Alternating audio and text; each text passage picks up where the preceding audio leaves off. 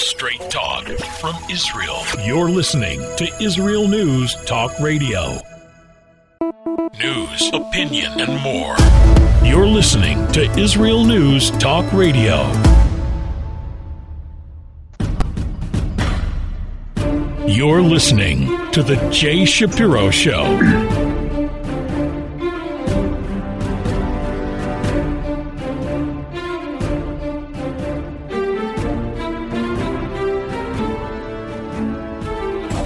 Hello again, this is Jay Shapiro. Thanks for listening. Living in a democracy is a good thing, but even good things can sometimes reach a point where there's too much of it. Too much democracy is, believe it or not, as strange as it sounds, is not a good thing. Israel is about to enter its fifth election in three years. That's a lot of democracy. With another election approaching, what happens is that the government is unable to enact policies to improve the lives of the average Israeli because we are now in an election mode. And what you hear is a lot of propaganda, a lot of, of which is shallow, populistic, and personal, instead of being ideological, responsible, and inclusive. So the government was will be unable for months to really pass uh, bills and policies that are good for the people. Not only is a stable Israeli government needed in order to save the democracy, but the trust of the Israeli people in the government will only deteriorate if this trend continues. It'll be more difficult to separate what's really happening, the facts on the ground, from the political rhetoric, which can be pretty nasty. And in addition, there's something very important. Constant elections usually results in much lower voter turnout. It's not as if Israelis face barriers when voting. Unlike the United States, Israel gives all Israelis a day off on election day in order to encourage them to go out and vote. However, as election days become as frequent as they do in Israel, uh, for example, the first three elections in the past three years yielded the same results. What's happened is that the average Israeli is lo- losing hope in democracy. The result is a lower voter turnout each time. In the latest round of elections in March last year, 2021, the Central Election Committee recorded the lowest voter turnout since 2009, the lowest voter turnout in 13 years, because many Israelis feel an apathy and they choose not to vote. Now, the truth of the matter is, the functioning of any democracy relies on the vote of its citizens. Now, what's happened in Israel is just the opposite. Reports indicate that the past four elections have cost Israel 14.8 billion uh, shekels, which is roughly 4.2 billion US dollars. Now, Israel is trying to recover from the economic damage incurred from the COVID 19 pandemic. So, what's happened is that Israel's continuous spending on elections results in a loss of faith because the people are being hit economically at the same time. Just recently, the former Prime Minister, Naftali Bennett, warned Israel's enemies that Israel will not tolerate any attacks in the south part of Israel, even though the government here is unstable. Israel's never ending election cycle is not a win for democracy. It's a win for Israel's enemies. We are a tiny country surrounded by terrorist organizations like Hamas and like Hezbollah. So, a stable government is not only crucial for the continuation of a democracy, but also for Israel's national security. There's talk now about Iran gaining nuclear capabilities, and it looks like this is going to happen. And Iran continues at the same time, in parallel, to be the largest sponsor of terrorism. So obviously, a strong and stable Israeli government is required in order to thwart any potential attack. No, the truth of the matter is, as the fifth election approaches, Israel's legitimacy as a reliable and functional democracy is on the line. The question is will Israeli politicians step up and put their egos on the side, or will they continue toying with the lives of millions of Israelis who need a stable government now, probably more than ever. That is the situation now, and the politicians seem to be willing to ignore the facts on the ground. So Israel is declining as a functioning democracy, and it's falling more and more into the hands of not statesmen, but politicians.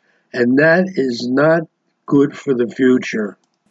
I want to switch gears now and go on to a different topic, and that is the position of Jews in the war between Russia and Ukraine.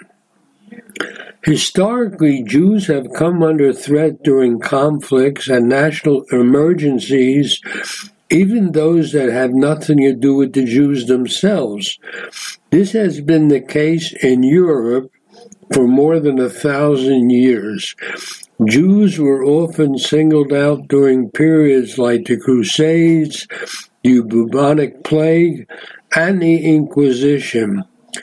Now, the war in Ukraine has revealed how Jews can be targeted or used by both sides.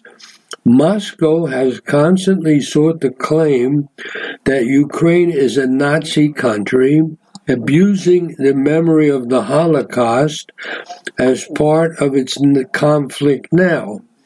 On the other hand, Ukraine, Jews have found themselves in a very complex situation because there are adherents of the far right who hold anti Semitic views or downplay the role of some Ukrainians in the Holocaust. Keep in mind that in the Second World War, the Ukrainians were primarily sympathetic to the Germans. Many Ukrainians served as guards in concentration camps, and anti Semitism has a long history in Ukraine. At the same time, Ukraine has often slammed Israel during the present conflict for not doing enough to help Ukraine. Jews constitute a small minority in Russia, but they have figured prominently in Russian history. Jews suffered in pogroms in the early 1900s. They suffered during Stalin's purges. They suffered during the Cold War and as victims of stereotypes after the Iron Curtain fell. At each juncture, however, Jews have also thrived and played an important role in all spheres of society. When the Russian Revolution occurred back at the time of the First World War, many Jews were active in high positions. The Jewish community in Russia has grown in recent decades after mass migration in the 1990s. Now, so the current war has led to concerns about their future. During the beginning of the conflict, there were concerns for the Jewish community, and thousands of Russians, the Jews and non Jews who could get out, got out. The uh, there's there's a fear of not being able to leave Russia if things get worse now. The uh, Israel has competent diplomats who can help resolve the situation. So Israel involved. The state of Israel has a responsibility to be vigilant against any attempts to politicize the Jewish community in Russia during this time of crisis. Right now, Israel and Russia have good relations, and uh, for example, uh, the Russians um, are in Syria, and uh, Israel has relations, uh, positive relations with the Russians, to make sure that when Israel attacks Syria, that no Russians are involved. So uh, the uh, the situation of the Jews in Russia, the Jews in Ukraine, and the relationship between Israel and Russia and the relationship between Israel and Ukraine are extremely complicated, not only politically, but because of the state of Israel's feeling that is responsible for the Jews living in those areas. So the war in Ukraine, Russia versus the Ukraine, really has an effect upon the Israel Israeli government that really has to walk very carefully and see to it that the Jewish communities in both those countries are safe. Our responsibility as the Jewish nation, our responsibility is toward Jews all over the world. So there's a very complicated situation going on now in the uh, Russian Ukrainian war, and the best we can do as, as observers here is just to keep an eye on it and hope that things work out for the Jewish communities. Now I want to go over to an entirely different topic. Over the past 12 months, the Israeli economy has grown by 9.5%, which is the highest rate among the world's 42 leading economies and a good several rungs above China's 4.8. The United States uh, growth is um, 3.5%, and euro is 5.4%. And as I said, the Israeli economy has grown by 9, 9.5%, almost double other countries. Unemployment in Israel is 3.7%, which is roughly the same as in the United States and it's far lower than euro, which is 6.8, and China 5.9%. The budget balance here in Israel has shifted from deficit to surplus. Uh, only other four other economies in the world have shown that in the last year. And in the debt debt markets, where yields go down, the more a borrower is financially healthy. Israel's 10 year bond rate stood last month at 2.8%, lower than America, Canada, Australia, Singapore, and Korea. So the economy is not just fine here in Israel now, even with the crazy governments, but the economy is robust. And in fact, according to the numbers, one of the most energetic and balanced in the world. So is it perfect? No, nothing's perfect. Prices are indeed rising. However, a similar glance in any chart shows the problem is not Israeli, because in the United States, for example, consumer prices rose this year by 8.6%, in the euro area by 8.1, in Britain by 9.1. Could be one of the reasons why the, the British Prime Minister had to quit. In Israel, prices rose over that period by a little over 4%, which is the sixth lowest place among the world's significant economies. So, is 4.1 inflation good? It isn't. But did Israelis cause it? No, they didn't. It's a global problem caused by energy and grain shortages stemming from the Russia Ukrainian war and also the pandemic it, it um, uh, the, pandemic is responsible for disruption of global supply chains. This means that the only player that can treat one aspect of the situation, demand, is the uh, which uh, which uh, is uh, is something that affects the economy. The supply side of the situation cannot be affected from Israel. So, at the truth of the matter is that our politicians can't do anything to offset it. So, right now, even though prices are rising in Israel, they're rising at a much lower rate than in other Western economies. So, and compared to those other Western nations, Israel remains fairly stable, and that's a good sign. The next subject, I'm recording this program on uh, Sunday afternoon but this coming Wednesday, U.S. President Biden will land in Israel on his first trip to the country as president. Uh, so there are several problems that, uh, because two unprecedented political concessions are going to occur with Biden's visit. First is Israel's consent to Palestinian Authority representation at the Allenby crossing with Jordan. And that's where the president's going to come and tacit consent and perhaps even encouragement by Prime Minister Lapid for Biden's visit to symbolic Palestinian Authority institutions in East Jerusalem. These concessions, particularly visiting a Palestinian Authority institution in East Jerusalem, may cost Israel heavily for years to come. And Biden's going to meet with other people. He's going to go to Saudi Arabia and other Arab countries. His visit comes at a particularly bad moment for Israel. The, the Knesset recently dispersed. Israel's the beginning of a fifth election cycle in three and a half years.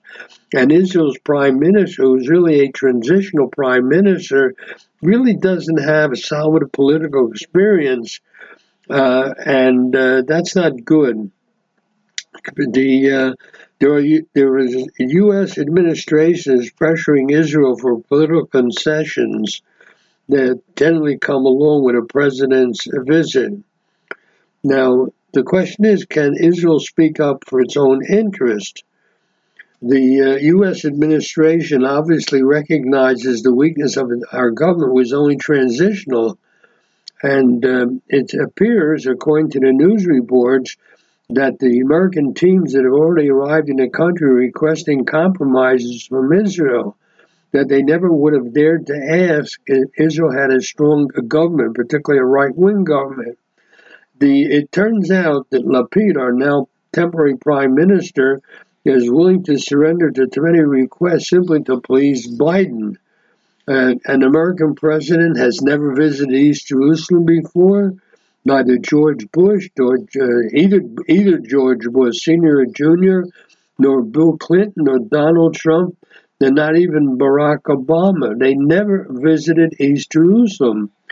The symbolic nature of this visit has been created to pave the way for the U.S. administration to challenge Israel's sovereignty over Jerusalem, and that is bad. Lapid is the caretaker prime minister, and he may be giving them the green light, but he has no authority to allow such a maneuver to take place. now, A lot of uh, diplomatic delegations came to visit Israel, including two UN secretaries. There always was a desire to include a tour of the Palestinian Authority in East Jerusalem. Despite many requests to date, this has never happened. Israel has always known how to manage these in a quiet, decisive manner. The question is will our Prime Minister allow the U.S. President to visit East Jerusalem? Time will tell. Thanks for listening.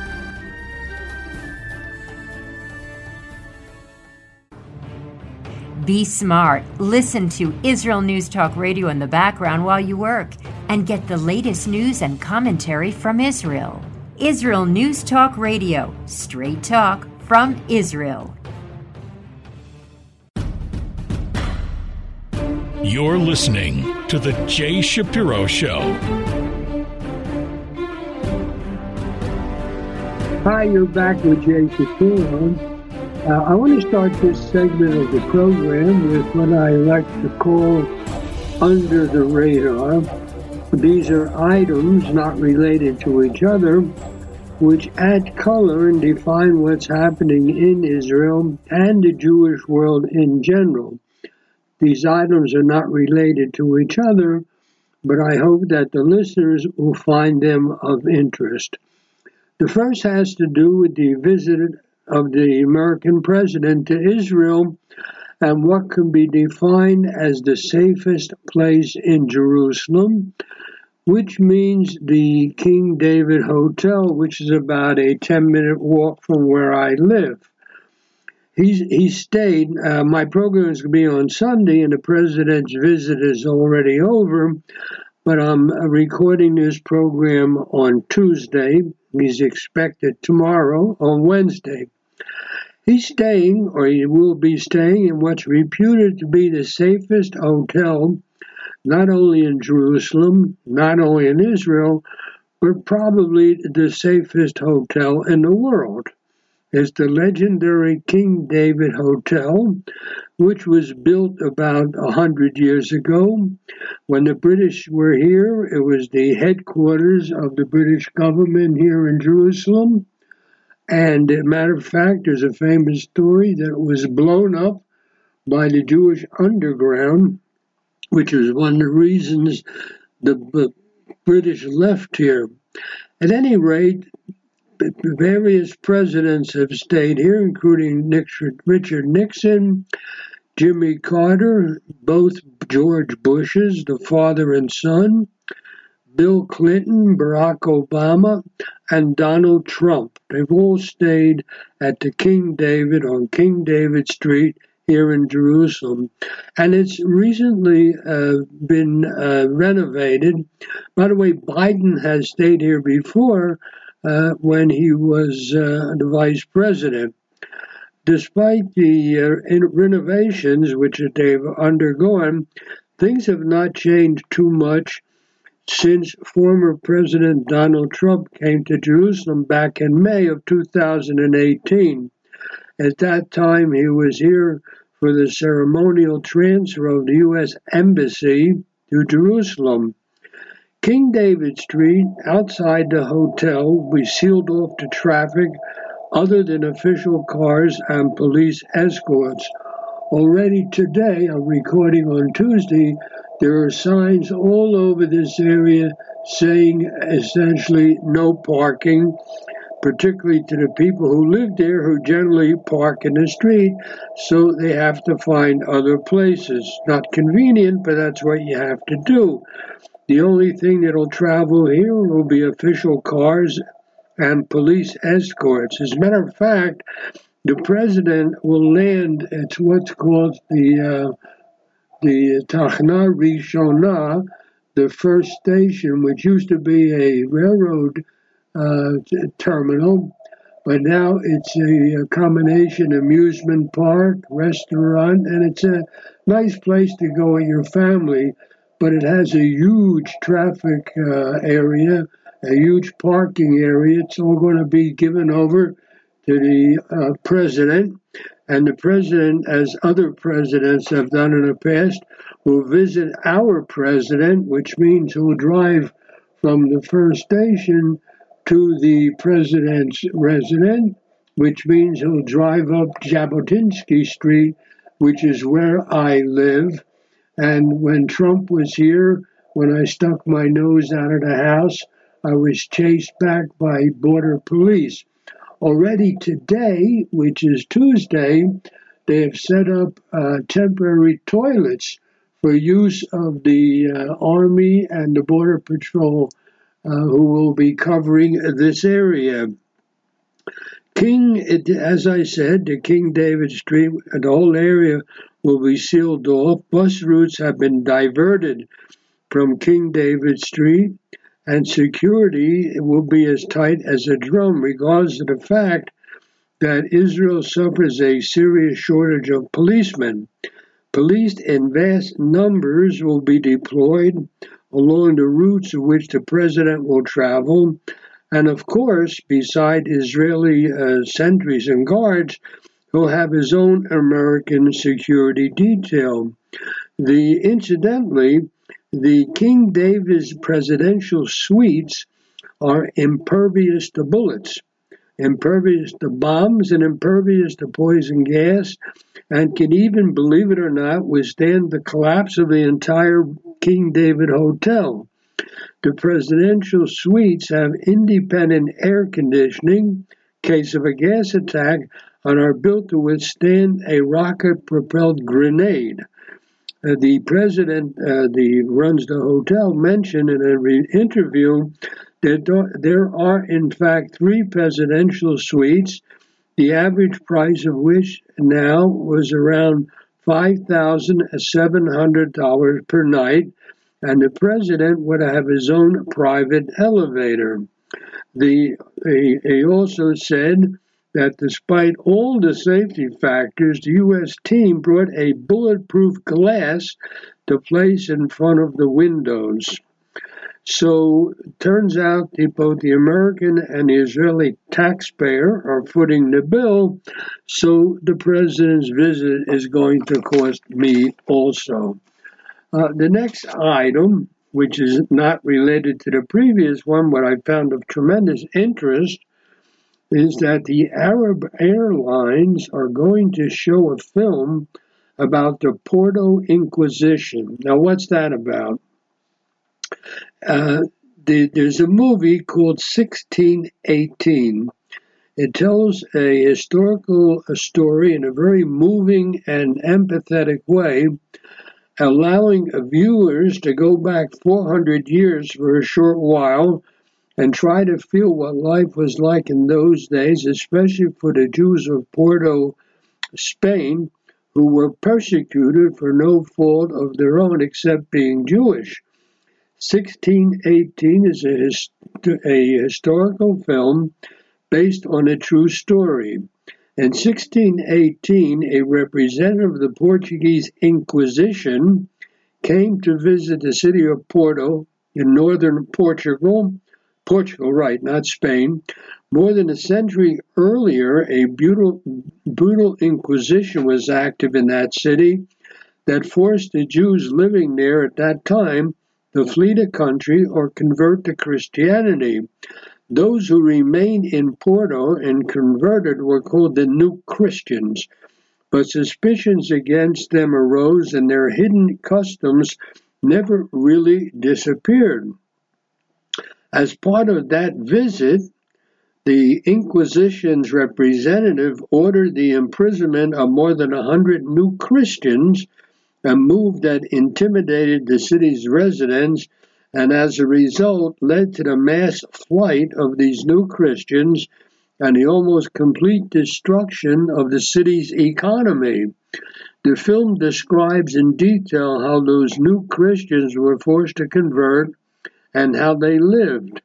The movie was filmed against the backdrop of medieval buildings in Porto still existing they're similar to the original ancient buildings, and in the movie outlines the dynamics of the new Christian community in the city, subordination to the church, participation in weekly mass ceremonies, ignorance of Jewish sources as a result of more than a century without synagogues and holy books, the almost complete absence of Jewish artifacts and prayers, and the two surviving Hebrew words were the word for God and the word for Gentile.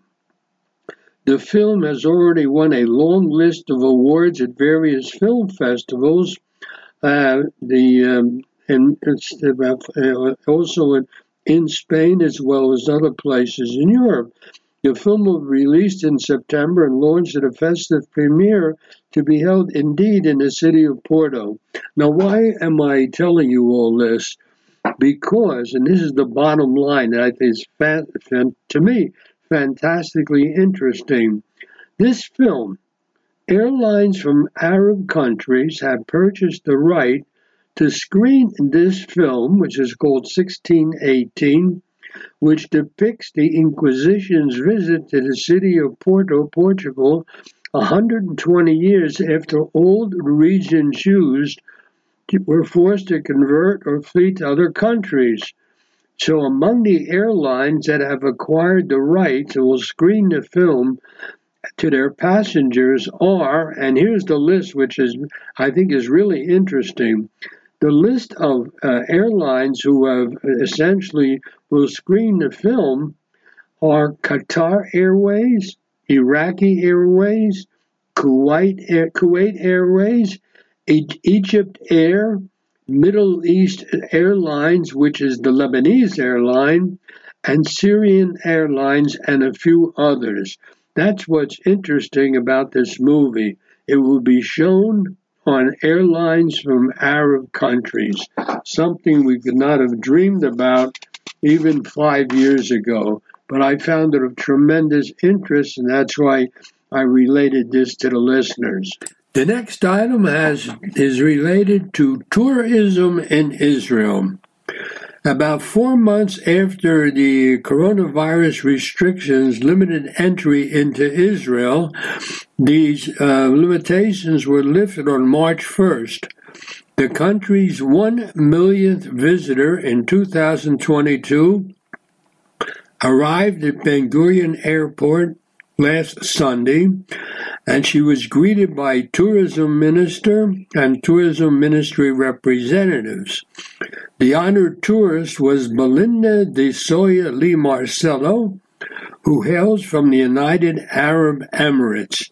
She arrived earlier than was expected as tourist number 1 million.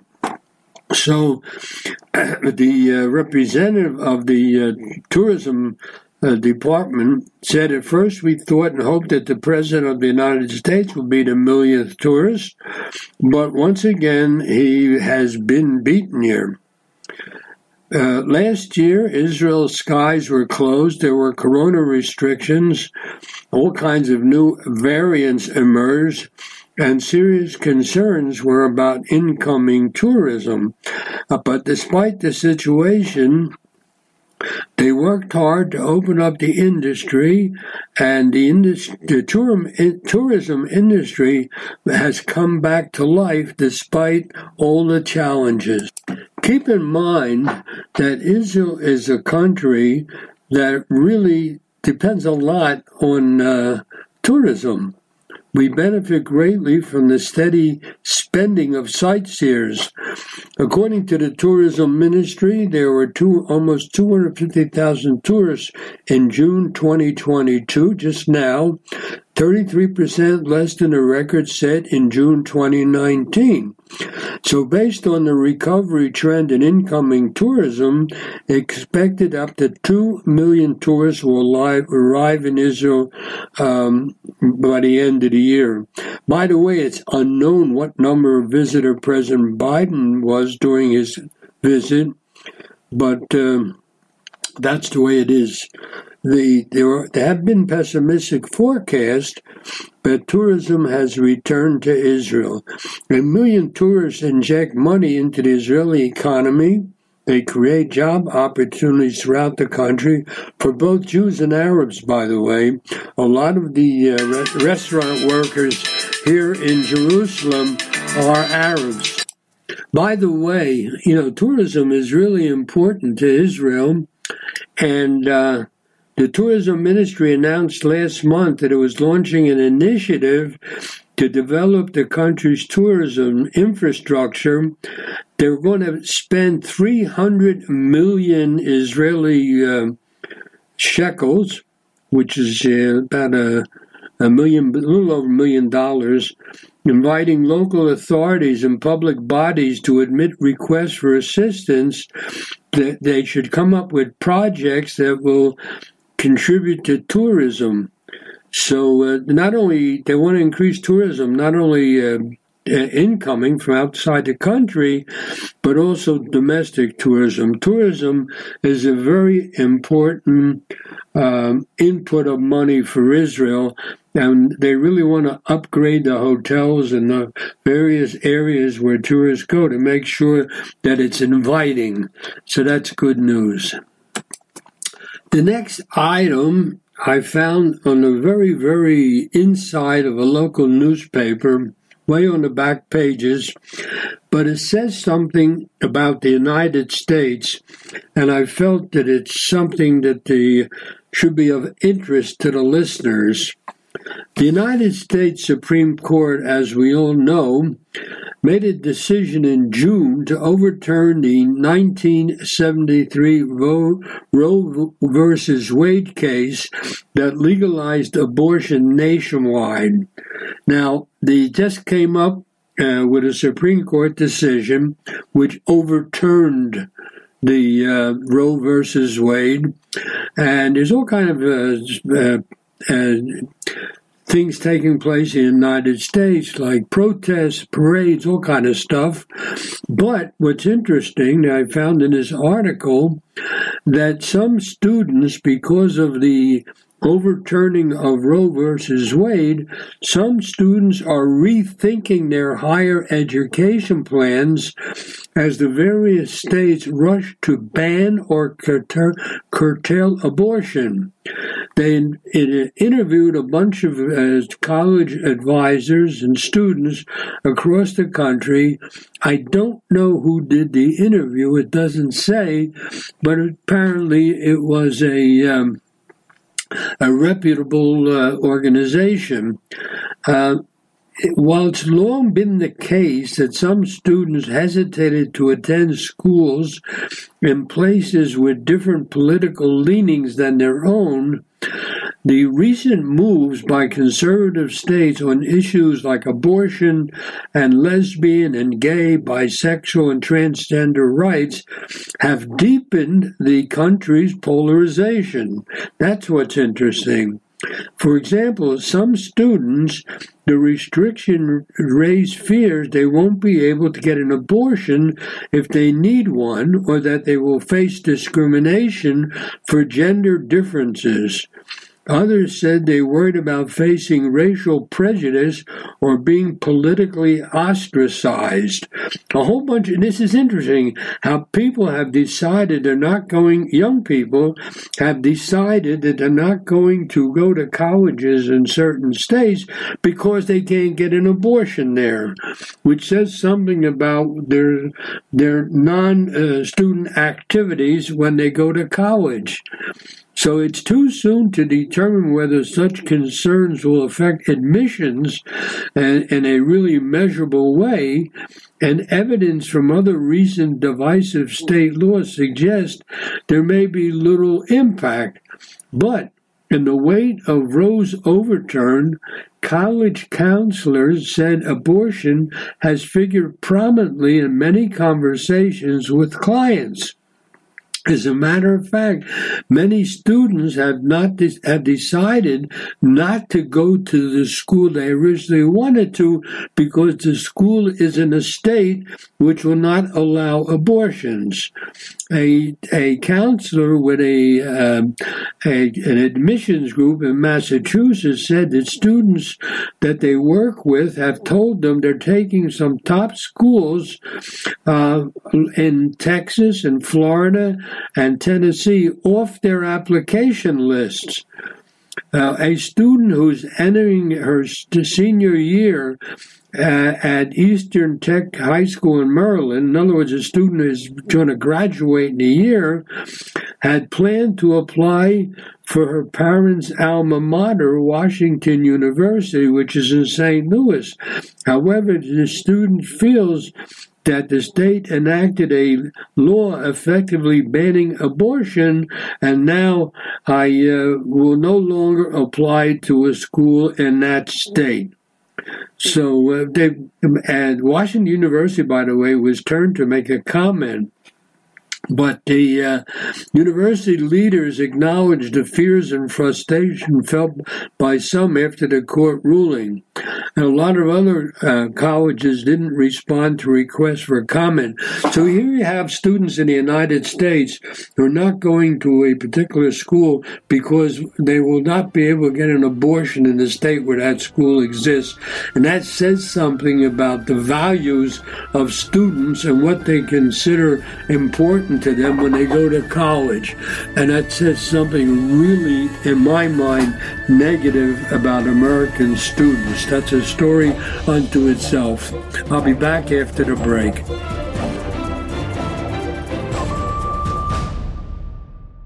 Israel News Talk Radio, straight talk from Israel.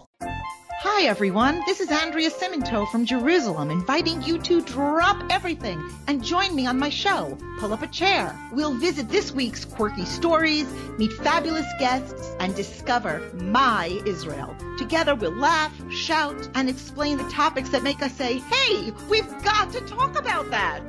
So get comfortable and pull up a chair with me, Andrea Simantov, every Thursday on Israel News Talk Radio. You're listening to The Jay Shapiro Show.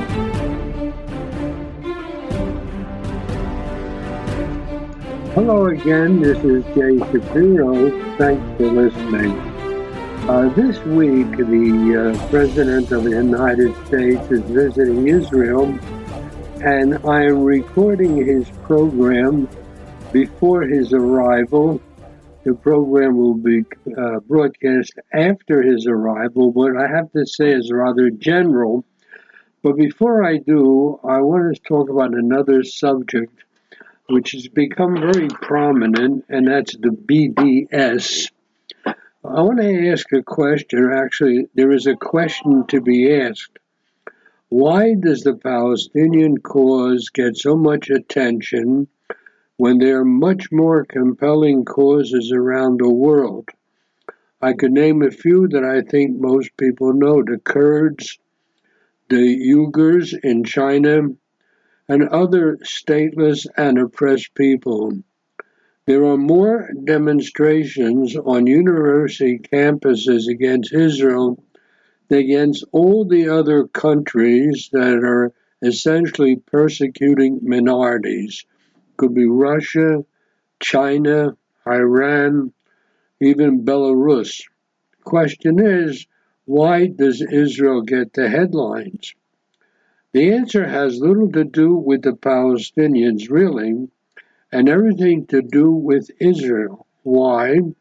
Because Israel is the nation state of the Jewish people. It is a political manifestation of international anti Semitism. That is what attacks on Israel are. They are nothing more than anti Semitism. It is only because the nation accused of oppressing Palestinians is Israel. The world doesn't really care about the Palestinians any more than they care about the Kurds and the Uyghurs and all the other stateless. The problem that we have is that the Palestinians are opposed to Israel. It has little to do with the merits and everything to do with anti Semitism. It calls itself a fancy name, anti Zionism, but is only a cover for anti Jewish bigotry. And I'll, I'll, give you an example. The reason uh, I like Ben and Jerry's ice cream, in particular something the cherry, cherry Garcia. That's really my favorite ice cream. But there was a decision by Ben and Jerry's, whose owner, former owners, the founders of the company, are Jewish. They sold the company to an international group, and they decided to boycott parts of Israel uh, within what's called the Green Line. Uh, they will sell to countries with far greater abuses occur. In other words, the Ben and Jerry says we will continue to sell in Israel. We will not sell in that part of Palestine, if you will, west of the Jordan River, that was taken over by Israel in the Six Day War back in 1967. So, when asked why Ben and Jerry's limits their boycott only to Israel, even though there are many other countries that persecute minorities, the founders admitted that they had no idea whatsoever. I saw the interview on television and I thought it was kind of embarrassing. So the question is who's leading the crowd the crowd of anti-Semitic bigots? The movement to single out the nation state of the Jews for boycott is known as BDS it was originated by a Palestinian radical named Omar Barghouti, who, if I'm not mistaken, is in jail on seven, seven life sentences for murder. He does not hide the fact that his goal is the destruction of Israel. Now, you can ask yourself do the Palestinians deserve a state? The answer is I don't know. I really don't but they certainly there's, no more so than the Kurds and other stateless people. Why no more so? Because the Palestinians are trying very much to destroy the Jewish state, and the Palestinians were offered a state on the vast majority of arable, arable land west of the Jordan River. It was part of the United Nations proposed two state solution back in 1947, the Jews were offered a state on a far smaller area of arable land. The Jews accepted the compromise, so called two state solution. The Arabs rejected it and went to war against the Jewish state, trying to destroy it. It was this act of unlawful military aggression that resulted in the Palestinian refugee situation, which they called the Nakba, which means the catastrophe. But it was a self induced catastrophe. And the truth of the matter is that many current Palestinian leaders and followers fault their predecessors for not accepting a two state solution 75 years ago. Furthermore, the Palestinians could have had a state in 1948, 1967, 2001, 2005, and 2008. They still preferred no Jewish state to a Palestinian state living in peace with Israel. They could have had a state now if they would negotiate a compromise instead of fomenting terrorism. So I really wonder how many of those who demonstrate against Israel have any idea of this history. The anti Israel claims of the Palestinians have become a central part today of hard left ideology, including in the United States, especially among those who adhere to something called intersectionality. That's a term that came into being in the late in the late 1980s.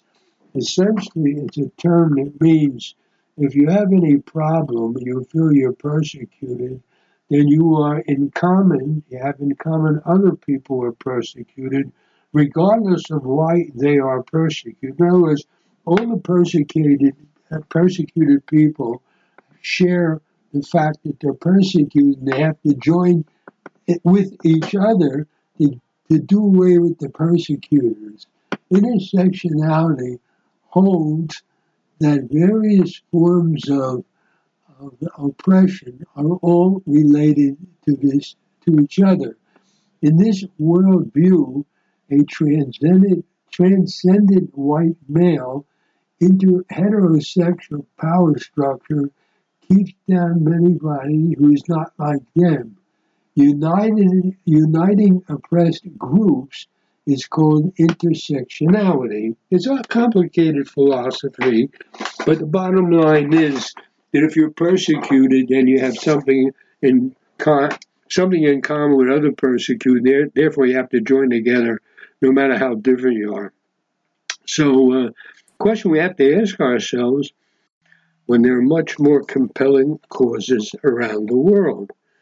So the, the answer has a little to do with the Palestinians and everything to do with Israel, because Israel is the nation state of the Jewish people, and to oppose to Israel for Israel's existence is essentially a manifestation of international anti Semitism. It's only because the nation accused of oppressing Palestinians is Israel, that's why they have all this anti Israel stuff. Now, maybe you want to support this Palestinian cause. That's okay. Uh, but uh, this is a deeply flawed cause. Not only does the hard left prioritize the Palestinians, it largely ignores other causes just because Israel is on the other side of the Palestinian issue. It's as simple as that. It has very little, a matter of fact, it has nothing to do with the merits and everything to do with anti Semitism. It's called anti Zionism, but it's only a cover for anti Jewish bigot- bigotry. Now, who is leading the crowd of anti Semitic bigots? The movement to single out the nation state of Israel for a boycott, known as BDS, was originated by a Palestinian radical named Omar Barghouti, who does not hide the fact that his goal is destruction of Israel and the substitution of Israel by a Palestinian state. In other words, meaning the Jordan River and the Mediterranean Sea. All of current Israel should be destroyed and turned into a Palestine, Palestinian state. They would like the whole area uh, to be ethnically clean of the Jews. The Nazis called it Judenrein, and they claim that the Jews supposedly occupy Muslim and Arab land. And by the way, these supposed occupiers, the Jews, include Jews who are black and brown, they're European, they're Asian, they're African, and they're American. Come to Israel and look at the people walking the streets. They cover every possible uh, person, every possible color. Many are descendants of people who have lived here since before Islam began, and certainly before many current so called Palestinians moved here from Egypt and Syria and Lebanon, the Gulf, and North Africa. A lot of people came here starting around the 1890s because they were looking for work, and the Zionist movement provided work. The bottom line Jews are as indigenous to Israel as descendants of immigrants are to America. So, as I said, do, do the uh, Arabs, the, the Palestinians, deserve a state? I don't. It's not my problem. Uh, I uh, have no opinion. Uh, the uh, when when the uh, when the two-state solution was first proposed in the 1920s and 1930s, the Arabs essentially said, "We, we want more that there should not be a Jewish state than there should be an Arab state." By the way, the leader of the of the uh, Arabs at that time was Muhammad Amin al-Husseini the Mufti of Jerusalem, who allied himself and his people with Nazi Germany during World War II. Al Husseini spent the war years in Berlin with Hitler, planning to bring the final solution to the Jews of what is now Israel. He was in the end declared a Nazi war criminal and he had to escape after the war.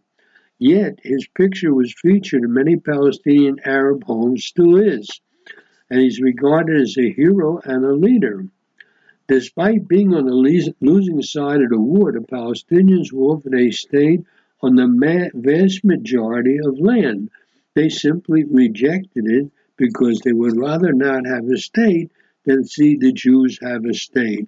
That is the, they preferred there should not be a Jewish state. That is the bottom line in their intentions. I really wonder how many people who demonstrate against Israel have any idea of this history. Or are they merely serving as useful idiots to those who do know the history, but they want to undo the history because it resulted in a nation state for the Jewish people, and that is what they want to destroy. Doesn't really matter. The bottom line is, particularly the hard left, the hard left has an irrational opposition to Israel which is a modern manifestation of the world's oldest and most enduring bigotry, anti-Semitism. And the reason I bring up on this up on the program today is something we have to really remind ourselves. Uh, if the listeners are uh, interested in a lot of details of, uh, of the um, of the anti-Semitism against Israel, you can find books written by Alan Dershowitz, who's a uh, emeritus professor at the Harvard Law School, and he um, he's written quite a few books, uh, particularly about Israel, and his books are very easy to read. So if you want to get a clear a clear picture of the Arab desire to destroy Israel rather than create its own state, pick up a book by uh, by Dershowitz. You'll find it enlightening and easy to read. Now I want to switch the subject to speak something about Biden's visit to this area. Uh, I'm recording this program before he arrives, but what I have to say, I think, is fitting even after his arrival. What, what's happening is that we have a new prime minister uh, who took over. His name is uh, Lapid, and uh, he's he's a politician. And uh, he spoke to Abbas, the head of the Palestinian Authority, uh, before Biden's visit. Now, what's happening is that our present Prime Minister Lapid is really fighting for center-left votes. Uh, the, here in Israel, this, he was, he's trying to gather in for the upcoming election the votes in the anti-Netanyahu camp. So, for example, his chances of luring voters from Likud or the religious Zionist party are almost nil and he certainly knew that. Uh, and when he made these calls, the center left, unlike the Likud, the religious Zionist party, has not given up on the diplomatic process with the Palestinians and does not believe that they shouldn't talk about it. They want to see contact with the Palestinian Authority. It's no coincidence, it's just hours before um, our prime minister called uh, Abbas he was also visited by the defense secretary. Now, all, what this was was a signal to the center left voters in Israel that, unlike former Prime Minister Naftali Bennett, who refused to talk or meet with Abbas, they're not opposed. So they're trying to draw a pool of voters uh, and uh, that that is their goal. Now, apparently, that's Biden's goal. True, uh, Biden's trip is not something the American voters are very excited about. He's going to do some handshaking. There was a when Nixon came back. Uh, did, did things like that back in 1972. He went to China, he came to the Middle East. Americans today are not waiting with bated breath for Biden's trip, and they'll probably not follow with much interest or excitement because the U.S. economy is what's on the mind of the Americans. Terrible inflation. There's a Russian war in Ukraine, competition with China. There was a Roe versus Wade overturned decision, mass shootings taking place seemingly every week. Mer- many Americans can't figure out why Biden's going out to the Middle East. He has enough problems at home that he has to take care of.